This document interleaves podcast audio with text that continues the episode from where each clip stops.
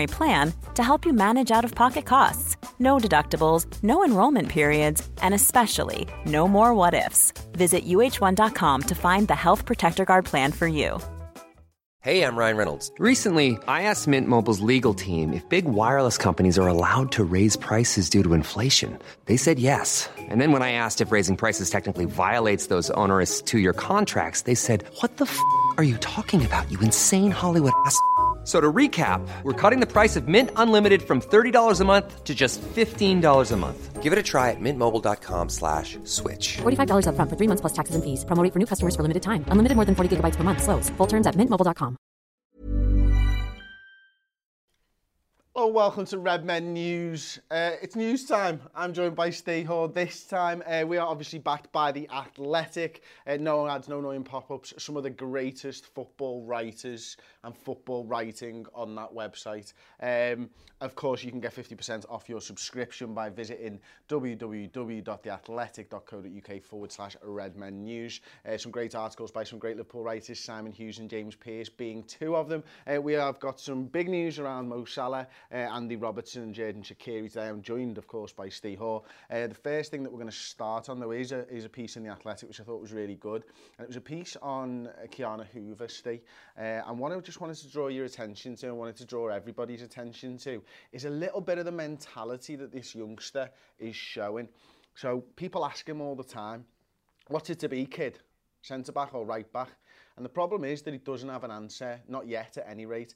And this is what he says, I think I can play both positions at the moment and that's good, Hoover tells The Athletic. We don't know what my final position is going to be in the future, but for now it's nice to be able to do both. This is the bit that I absolutely love, Steve.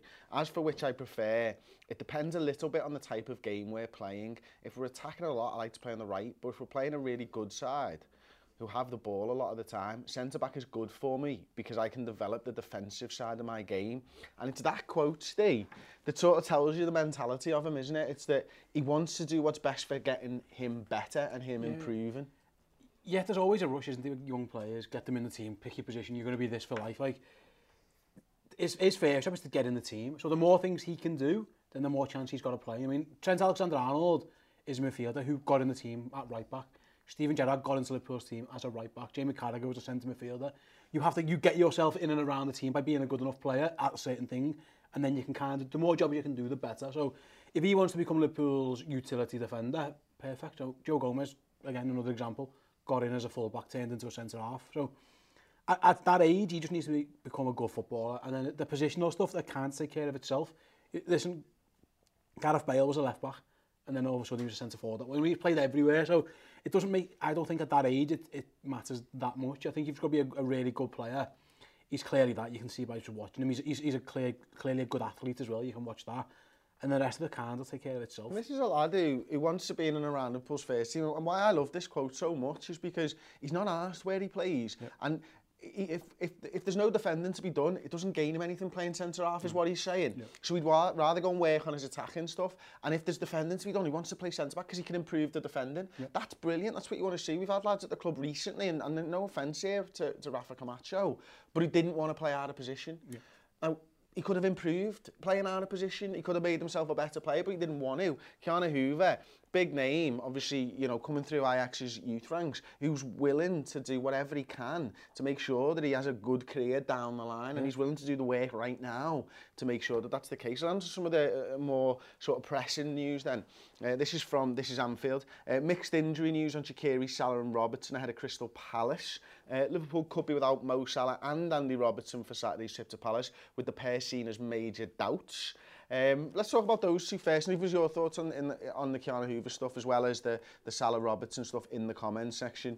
Um, Salah, I think, is going to be a major doubt, isn't he? Robertson, we know that we've, we've had some problems with Clark and all that type of stuff, but he's not actually done anything to say that he can't play, um, which obviously I think is long term better for Scotland. Mm. Um, he pulled himself out of that squad. He hasn't been training in the run up to the international break. He's just been playing games.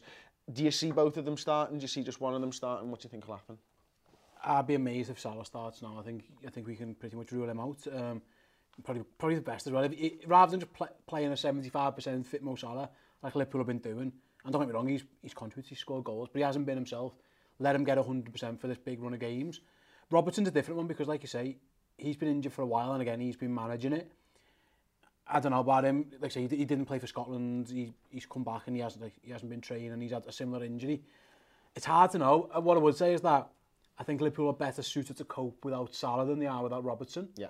I think I'd, I you know it isn't ideal to lose Salah. He's, he's an amazing. He's one of our best players. But you know if you have to stick Chamberlain in or play Origi left and Mane right, whatever, it's it's not. It isn't ideal. It's not as it's not as good, but it isn't as huge drop off. Without uh, Robertson, you're looking probably Milner left back, maybe again uh, uh, facing someone like a Wilf Zaha or something, it, it, it not ideal. You know, he's, he's had mm. he's, he's had trouble there in the past. So that I think if I had to choose right now which one could be fit on on Saturday, I'd, I'd probably come for Robertson. We, the Will Zaha James Milner has just brought something back to me. Was it Milner that said is the hardest, or was it Zaha that said Milner's the hardest to play against, or was it, am I completely wrong? I think, Mil- I, think I remember Milner saying he, he struggled against Zaha, then he admitted that um, he got sent off against Palace at home uh, last season again, be playing in, in midfield and stuff. Um, we end up, again, we end up putting Rafa Camacho on at right back in the last few minutes after Bobby Firmino was doing a job over there as well. It all got a bit messy. Um, so yeah, that would that would be a concern for me. Is like obviously if Milner's left back, they're just going to target him. He's more than good enough to play left back. Don't get me wrong, but I mean, I'd, you'd rather have Andy It's Robinson. just about what it brings going forward as well. I know yeah. Milner's an attacking left back, but it's not in the same way. You know, he's not going bombing down the outside of Mane if he's out, uh, out to play mm. on the mm. left hand side. So it just does change the way that Liverpool play. Uh, one piece of good news uh, is Jadon Shaqiri's return to full training on Tuesday uh, at Melwood. It's sort of the forgotten man at Anfield at the moment, isn't he, Jadon? But nice to see him in and around the community yesterday, certainly with the walk and football stuff. I think he was at Whiston Juniors as yeah. well. Um, and nice to sort of be reminded that this lad can do a job for us if needed. Yeah, I recorded the, the Reds round on the website earlier and we, we spoke about Shakir and what we were saying is that it was around this time last year where he really came into his own. There was a lot of games, Klopp started starting him and he scored, I think it was six goals between mid-October and the end of December. A couple against Man United in there, was yeah, there? Yeah, Fulham, Cardiff, Burnley, Newcastle. So at this time, he, he, he, will be needed. Liverpool have got a lot of games and a lot of rotations needed to be done. We're already down a forward for we don't know how long. So there are, there, he won't, I don't think he'll start that many games, but he, he's certainly a good option off the bench. And as a bench player goes, if you can bring someone on who's got goals and assists in their locker, then it's, it's, a, it's only a bonus for the team. So it'd be good to have him back. I think he will. He would definitely get minutes over the next couple of weeks. So I'm going to put me me neck on the line and say that Salah doesn't start, Robertson does start, Shaqiri might get minutes, but I very much off doubt it. Off the bench. Off the bench, yeah. yeah. Um, Joe Gomez, meanwhile, is seen as more likely to be involved against Roy Hodgson's side than either Salah or Robertson, despite his absence from the training session after picking up a knee injury um, with England. Uh, I'd be surprised if he starts with Lovren there and Trent, but, you know, he could be involved, no, no doubt about it. Yeah. Um, one of our players had an absolute worldie yesterday. He scored himself a little hat-trick. Uh, took home the match ball. It was Genie Wijnaldum. That wasn't the best thing that he did on the pitch, though, was it? I think he um, he does an anti-racism uh, celebration, doesn't he, uh, with De Jong. And I just that's why he's one of the leadership group at Liverpool Football Club. He's one of the self uh, well, the, the players voted for yeah. their own leadership group, didn't he? And he's the fourth captain, Genie Wijnaldum, You've got Jordan Henderson, you've got James Milner, you got Virgil van Dijk, and this is one of the reasons he's going out there after the problems that they had in the Dutch second division, I think it was, yeah. uh, with the racism stuff at the weekend, and he's come out there and basically he's saying, look, it's a game that we all enjoy to play, it's a game for everybody, and the colour of this skin doesn't matter, and, you know, I already had masses of amounts of respect for Wijnaldum, what a guy he is. Yeah, it's it's it's, it's really good. unfortunately it's it's unfortunate that it needed to be said yes. because that, that unfortunately that's the world we live in at the moment. It, it's it's not great, but in terms of character, he, as a character, he, he must be amazing. He, he looks like he's he's that mix of light-heartedness, but he knows when to get serious, and he's also quite steely and quite determined. The fact that he's still here and playing every week for Liverpool shows that because Liverpool have tried to replace him four times or something. Mm. and, he's, and whoever comes in, he's like, no, my, my, this is my spot. I'll beat you to it. Yeah, I'll beat my, you to it for, listen, for the Netherlands, he's, he's their main man, isn't he? He's one of their best players. He scores seven and five, maybe. Plenty, yeah, he's, big goals as well, not just like, nothing goals. He's obviously in the absence of Van Dijk, he captained he captained his country. So, you know, he's, he's a Ballon d'Or nominee maybe we underappreciate how good he is a little bit because it seems like the rest of the world seems to... And, to, uh, and it's his flexibility and his versatility, isn't it? I mean, he's literally playing a completely different role and he's excelling in a completely yeah. different role in that Holland side. He's like a number 10, isn't he? Yeah. it's, again, it's, a, it's an example. Liverpool could use him in there. If, we've if, we've if, got goals and assists out of him this season as well. Yeah, if Klopp ever decided to go back to that 4-2-3-1 and, and wanted the, someone to play behind a one, he could easily do that job. He, he's more than good enough. He, he's, I think he's brilliant. He is absolutely superb. Um, just very, very briefly, Alisson's been talking um, to somebody uh, and he's now saying that he's 100% fit and raring to go. Uh, he picked up his first clean sheet since coming back from his injury on international duty. Um, yeah, I mean, good.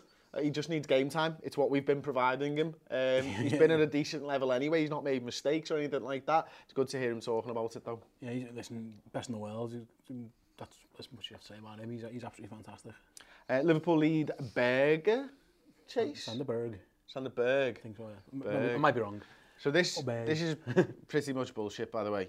Uh, Napoli have been warned that they will miss out on rumoured target Sanderberg if Liverpool are indeed interested. If Liverpool are to indeed fair, interested. To be fair, the Genk sporting director did say Liverpool are interested in him. He, he came out and said it himself. Um, he was the one who Klopp when and gave a big hug to at the end of the game, which got people talking as well.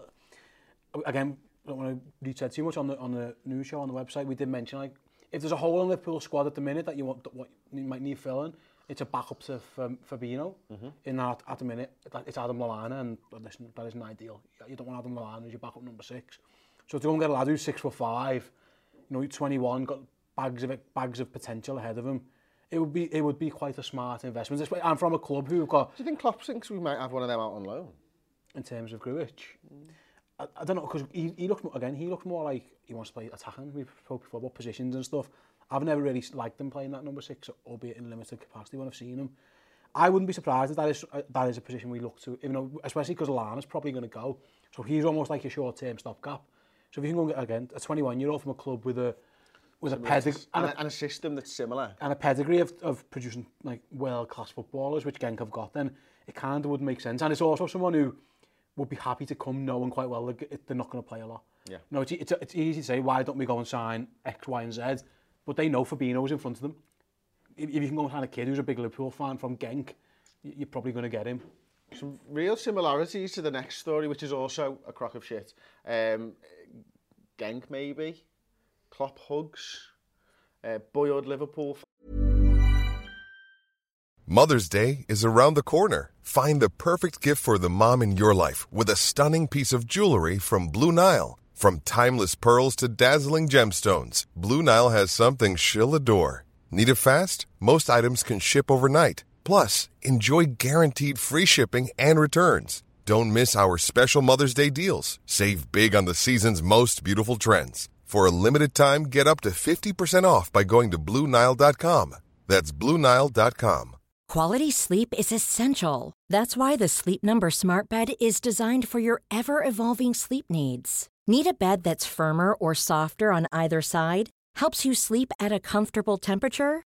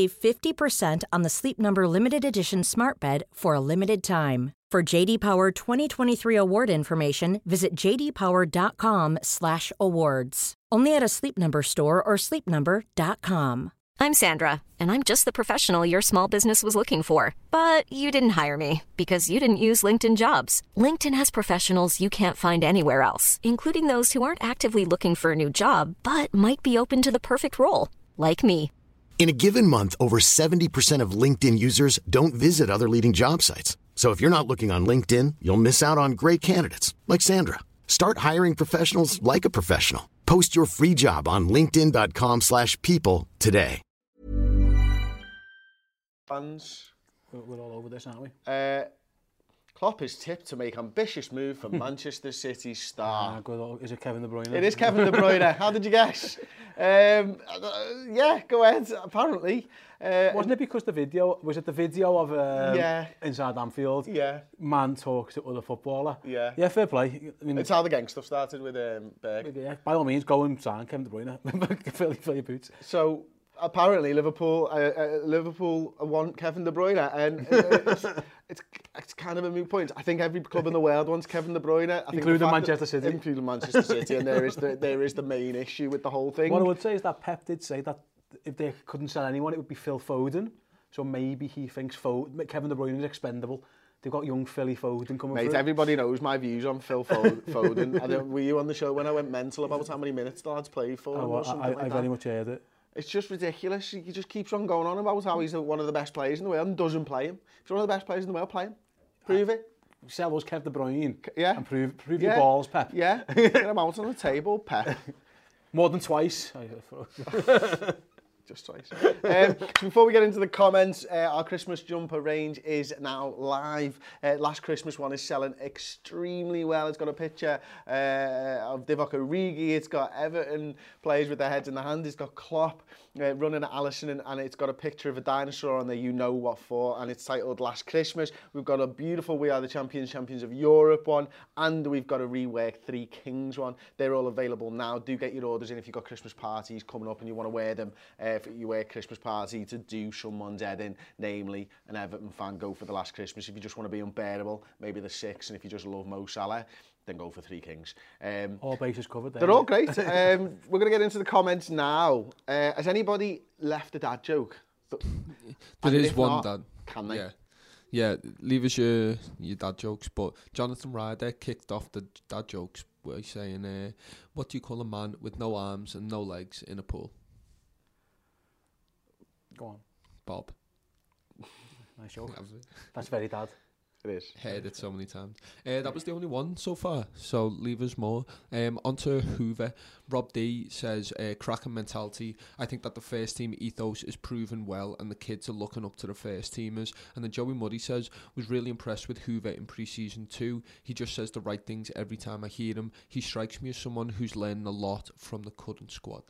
I think that I think it'd be hard not to at this Liverpool side now, isn't it? I think you know I know you listen to the J Jordan Henderson, Jamie Carragher um, podcast and stuff, which if you haven't listened to is is really superb. Like from about 10 minutes to about an hour, it just blew me mind. It was so good. And you get that impression from Jordan, the way he's talking about Klopp and how he manages the squad and all that type of stuff.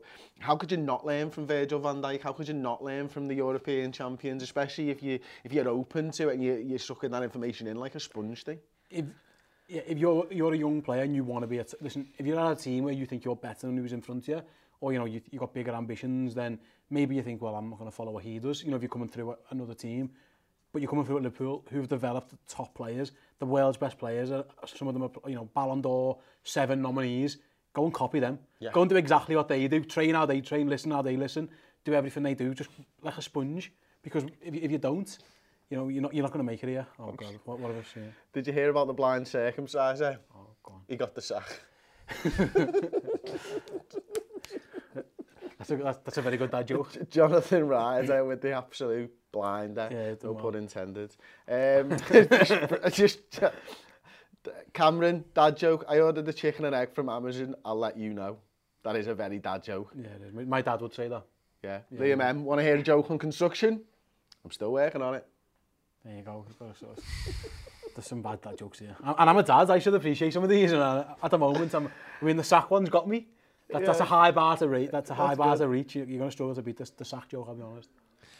Um, while people are putting in more of their dad jokes, um, the Salah and Robbo stuff, uh, yep. there's a few comments. Uh, Tani Sugian says, We can rest both of them, I guess. Shaq for Salah, Milner for Robbo. Let's not take the risk. But then Dan the Man says, Didn't we score three in the second half versus Barca without Mo and Andy? Yes, and Bobby. We, yes, we did. And a hobbling Jordan Henderson. We absolutely did, but again, lightning striking twice and all that. Uh, listen, Liverpool can be Crystal Palace with pretty much any of the, the squad they put out there if they play well. I just think coming after the break, where things don't always tend, you know, you can be a bit sluggish. I would, I would really like Andy Robertson to play. I think he's he's really good at playing left back. Um, Salah, again, you'd have him, you'd have him in your team every day of the week, but he's not. I don't think he's as close as Robertson might be. So I don't think we'll get we'll get too much of Mo. You've got anything more? You look like you're crying over there with laughter oh, at some of the dad jokes, mate. Yeah, there's some terrible ones. Um, do you want a serious one or do you want a dad joke? Dad joke then serious. Cool. Um, so Patrick the Borg says, "What kind of cheese do you use to seduce a bear out of a cave?" Camembert. Camembert. Camembert. Yeah, okay. Um, Oliab Braith uh, talk about Genie. He says Genie's smashing it currently. His confidence will be great going into the next run of games. he's brilliant. He's, he's absolutely brilliant. I keep saying like, he's another one of these players who everyone tries not to have in Liverpool's team for some reason, and he keeps getting in Liverpool's team. He plays for his national team. Ballon d'Or, not I keep saying it. One of the best 30 players in the world, according to like other journalists and professional footy players. Top player. And I, uh, again, the fact that he is this in this leadership group. Because I when when that happened, don't you agree. I was surprised. Mm. That he, I, I, listen, Henderson, Milner, Van Dijk, he could have nailed on who was going to be fourth, I wouldn't have, I wouldn't have guessed Gini. Again, going back to that podcast, you know, the, the Carragher Hendo one, Hendo talks about him after the first leg of the Barcelona and he's like the first one that says we can do it. Yeah. And, you know, that's why he's in that leadership yep. group, isn't he? But he's a quiet leader, you can tell that, but he, he obviously pipes up when he needs Good social to. game as well. Absolutely good social game. Uh, I did find one comment that I liked. Uh, I'm just, it's Ratouge and Chuka thoughts on Mourinho. I think it's a, uh, something that we should probably discuss here, Steve. Uh, People keep saying to me before, you, before we go into it, why have they done that? Why? And I'll, I, my, my one line answer is, he's won trophies wherever he's been. and, that's what man, and that's what Tottenham need. They need trophies. They're not, I don't think they're a league side. I think they're a cup side. I think that's what they're looking for right now. And Mourinho might get them a cup over the next two years. He's one of the best managers in the world who didn't have a club. It makes, it's per, it makes perfect sense. The, the fact that things went a bit sour at United is what's, is what's clouding people's judgment. But for, you know what? He did win them stuff. Spurs haven't won anything for ages. I think if you said the most Tottenham fans, you might win a couple of cup trophies and then change your manager again in a year or two's time. I think a lot of them might just go, yeah. Because no, Spurs have got to keep hold of their players. Too many, too many players want to leave Tottenham at the minute, and it, it's not. It's probably because they're not winning stuff. So if they can win the odd bit of, you know, Harry Kane's never won anything. So if he can go and win a couple of trophies. Golden boots don't count, do they? I mean,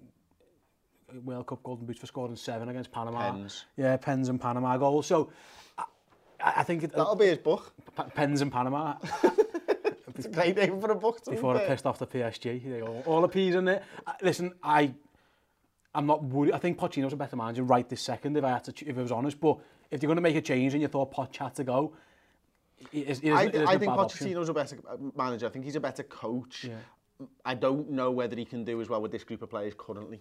And I think yeah. Mourinho might be able to do better with this current crop of players because it felt like was just run to the end of the, the that that team's run to the end of its life cycle with Pochettino. Yeah, That's why he was annoyed in the first instance, isn't it? He wanted fresh blood brought in two years ago. He wanted loads of players going out in the summer. It didn't really happen. Um, the big concern for me, and I think, I think why I think I wonder whether it will work, is Levy's tight. you know, likes money. He's a, he's a little bit flamboyant yeah. with his uh, transfer spending, isn't he? And that's the thing that where you look at it and you go, these two don't seem to. But you, there, there must be some just for him to sign because he could just wait for any job. Because as soon as any job came up, he would have been, the, you know, the number one candidate. He's going to a good Champions League team who have got like genuine top players in their in their squad still. You know, one of the best strikers in the world. It's always a decent place to start. I think he'll do quite well there. I think he'll he'll have them yeah. final the table before before too long. I do, and uh, Jay Singh says Liverpool have to go for Son, Tottenham in shambles, such a talent. And this is Jag Singh, apologies. This is something that Tom was saying to me me off camera before. And Tom, I think you know, maybe we'll come to you on this one, mate. Um, I think we'd all like Son in our Liverpool squad, wouldn't we? I think he's a player that everybody loves. Yeah, he's he's done it for so long. I mean, you look at when he comes into this team, into the Tottenham side, sorry, and you're just seeing just raw pace, raw talent, can score a goal. He would be perfect as backup for in behind Mane or Salah. He's going to be perfect for Tottenham. If Mourinho decides to play counter-attack and footy, which he tends, it's Son is going to be out of this World Cup for them. Top player. Son, Son as a runner, probably Ali as a, as a runner until he finds somebody. Harry Kane holding the ball up and popping it off to those guys. In fact, he might use the other striker that, whose name Lucas is, Mora. He might use Mora because he's just got pace to burn, hasn't he? Um, could be a very, very difficult side. Glad that Liverpool and City both play Tottenham uh, away within about three weeks of each other. So you're sort of playing the same Tottenham Hotspur. We haven't, like, at the end of the year when Mourinho's got all of his stuff bedded in, it's obviously January. Uh, it's going to be a big game, that, in the in the title race, I think, anyway. Yep. Certainly with Mourinho. Uh, one more dad joke to see us out, mate. Um, well, Liam M's got two fantastic ones. Um, okay. My friend says to me, what rhymes with orange? And I told him, no, it doesn't. Great. Well done.